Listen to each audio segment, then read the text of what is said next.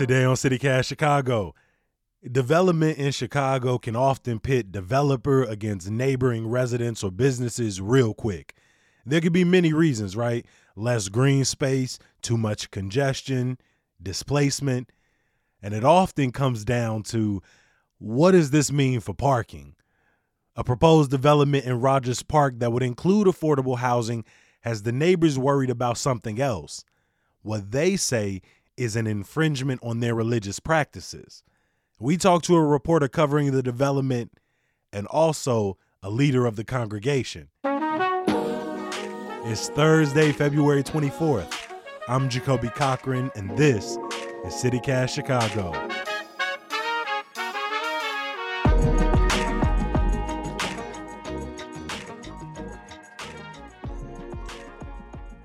Joe Ward covers Rogers Park, Edgewater, and Uptown for Block Club Chicago. Joe, this development is going through like a rezoning process right now. What is being proposed? Yes, this is a developer, David Gassman. He works all over the north side.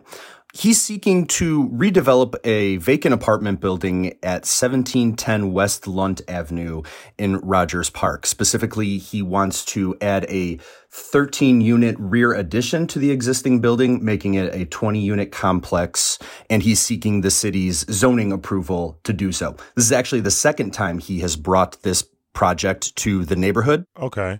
Joe, can you can you explain this part of Rogers Park for me? This is interesting because it is in a residential area, but it is about a half block or maybe even a quarter block from Clark Street in Rogers Park, that being the main commercial corridor through the neighborhood. The Metra is just on the other side of Clark Street, so there's a Metra stop right there. So so there is a little mix of residential and and commercial right here, but but it's a fairly well developed and dense part of Rogers Park, mostly comprising apartment buildings. I mean, Joe, when developers come to a neighborhood, you're going to often hear from potentially existing businesses, people who live in the area. But in this case, a lot of the opposition was coming from a specific neighbor. Who are the neighbors that were opposing this development the most? Yes, so right next door to the apartment building in question is a temple that is home to the local Hare Krishna con- congregation, specifically the International Society for Krishna Consciousness. The Hare Krishnas moved into the temple in 1979. There are certain qualities that are very important to cultivate in order to be uh, advanced in spirituality humility, tolerance, respect. My name is Subal Das. That's my initiated name in this Krishna tra- tradition. Uh, my birth name is Cesar Hernandez, and I'm one of the managing directors of the temple. There's four also practices being a vegetarian, and that have to do with cultivating non-violence. Then we don't gamble. Gambling have to do with truth, you know. Try not to gain something out of nothing, you know. We don't have sex life outside marriage. And the last one is uh, intoxication, which have to do with maintaining a focused practice on everything. This building that neighbors them actually operated as a sober living group home for much of the time the Hare Krishnas have been in the neighborhood. But however, the Lutheran social services that operated the group living home sold that building in 2016 to this developer, David Gassman. The Hare Krishnas immediately were opposed to this development project next door. And they have a number of reasons why. Um, obviously this is Chicago. Parking is an issue. Um, it's already crowded around there. It's hard to find street parking for congregation members who are coming in for services and for worship. Um, this project will only have five parking spaces at the apartments for 20 units. So they think that problem will be made worse by this development. There's also issues of losing sunlight into the temple because of the new building that would be constructed next door, loss of uh, a tree outside, perhaps. Um, there is some concern about. But interesting, there was larger points about religious liberty and freedom here. The main thing is that, you know, we now have to be conscious that there's people living right next to you, and we have daily services, chanting and, and doing playing instruments, and you know, he goes through the day, seven days a week, 360 days a year, you know, like that. People living just five, six, seven feet away from, you know, you know, to be respectful of their right to have, you know, a peaceful life, you know, and have their space. Our services start at 4:30 in the morning every day.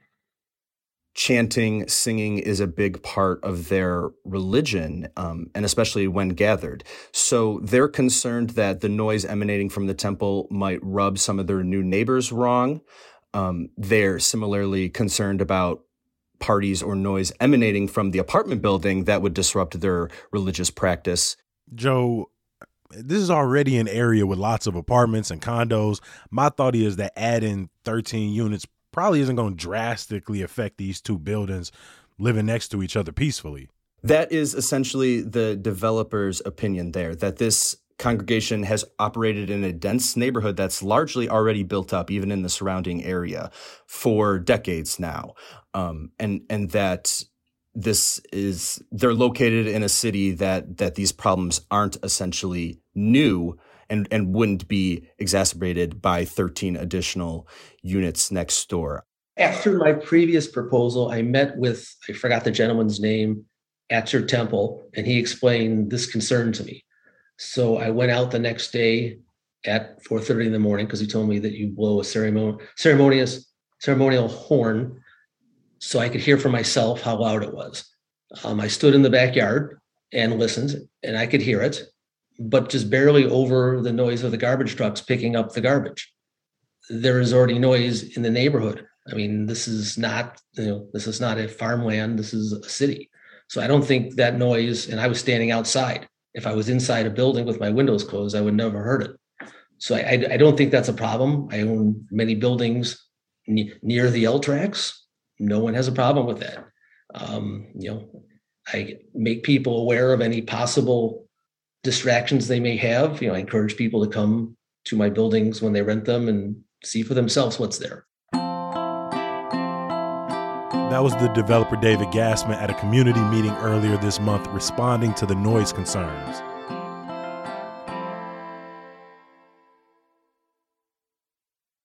I also read that they were, you know, a little apprehensive that you know any tension could maybe lead to a rise in discrimination. Has this Hare Krishna temple faced discrimination in the past from people who live in the neighborhood or from people who have you know visited the temple, people who've come through the neighborhood? Have have they ever experienced this? Is this something that they they faced before? you know, Rogers Park bills itself as being and is very inclusive, very accepting, uh, very diverse, and uh, celebrating its diversity. And so for for much of the history that the Hare Krishnas have been in Rogers Park, it, it seems to have been very um, peaceful for for everyone. The sober living home that was next door is probably relatively quiet. It's an institutional facility where you can go to a organization, the Lutheran Social Services, if there are issues and there are concerned that a part an apartment building with a developer as a landlord, that not, might not be as easy to do. But as far as any hostilities in the neighborhood, I, I don't think that has been the case. Have the new members of the Hare Krishna Temple kind of spoken out against any redevelopment of the property, or is it simply the extension here that would include affordable housing in the, I believe, 13 new units? I suspect they would be happier if there weren't the 20 units. They'd be happier with just seven. But you're right. They have expressed interest in this property in the past and at this community meeting actually asked the developer, would you consider donating or selling this to us. And he did not respond to that request at the meeting. We follow a lot of development conversations around the city. And when you get to certain neighborhoods and you start talking about increasing affordable housing, people start dog whistling, right? They started, uh, you know, making these hypothetical situations that you know, it kind of feels that they don't want certain kinds of people, aka black and brown people in their neighborhood. Is is this something you're noticing in this conversation that a lot of these concerns that are being put forth are really just like coded language? covering development in Rogers Park, you don't see a lot of that. That is because, you know, Rogers Park has historically had affordable housing, institutional housing. As I mentioned, this building in question used to be a, a sober group living facility. And, and so that is not the first line of defense that ever comes up in these projects that I would see. Rogers Park really likes to bill itself as as welcoming as to many people as possible. And actually in this particular case, I've seen a lot of people and and heard from a lot of people saw some online discussions saying the affordable component of this proposal is one of the things they like most that that is actually needed in Rogers Park equal housing is a very important uh, this type of uh, equal housing opportunities and equal opportunities for all people is a very important approach. To be opposed to that, it doesn't make sense. There's still encouragement for affordable housing. There's still encouragement for people to develop, but do it in a conscious way.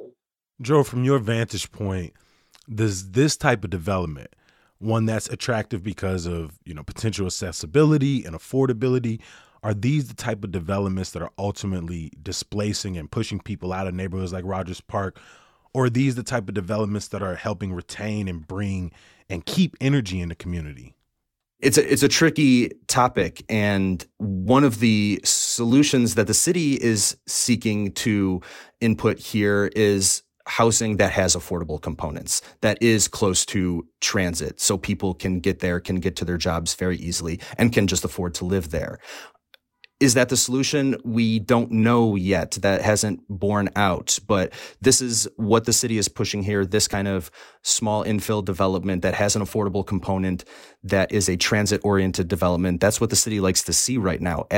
As to whether it solves these issues of displacement you'll hear people on both sides, but but that just hasn't been settled yet. Covering Rogers Park, Edgewater, and Uptown for Block Club Chicago, Joe Ward. Thank you for making time for CityCast Chicago. Thank you for having me. We also heard from Subal Dasa, one of the managing directors at the Chicago chapter of the International Society for Krishna Consciousness.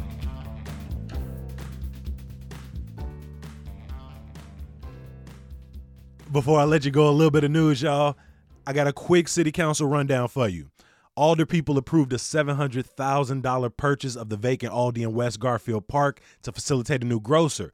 Now, that's if Aldi doesn't sell to a new one, but no timetable has been announced. Check out Wednesday's episode to learn more about it. After months of ongoing debate, the mayor failed yet again to get enough votes for her gang asset forfeiture plan and so it has been delayed until next month's meeting. Andrea Kersten was officially named the new chief administrator of the Civilian Office of Police Accountability. Have some good news to get you through. I got Black History Month celebrations around the city in Auburn, Gresham, and Austin today, and Rogers Park on Saturday. Check the show notes for more info. If you're listening to CityCast Chicago on Apple Podcasts, please rate and review the podcast. That helps other people find us. Wherever you're listening to the podcast, if you can rate and review us, go ahead and do it. Thanks for listening. I'll talk to you tomorrow. Peace. It's the Alders.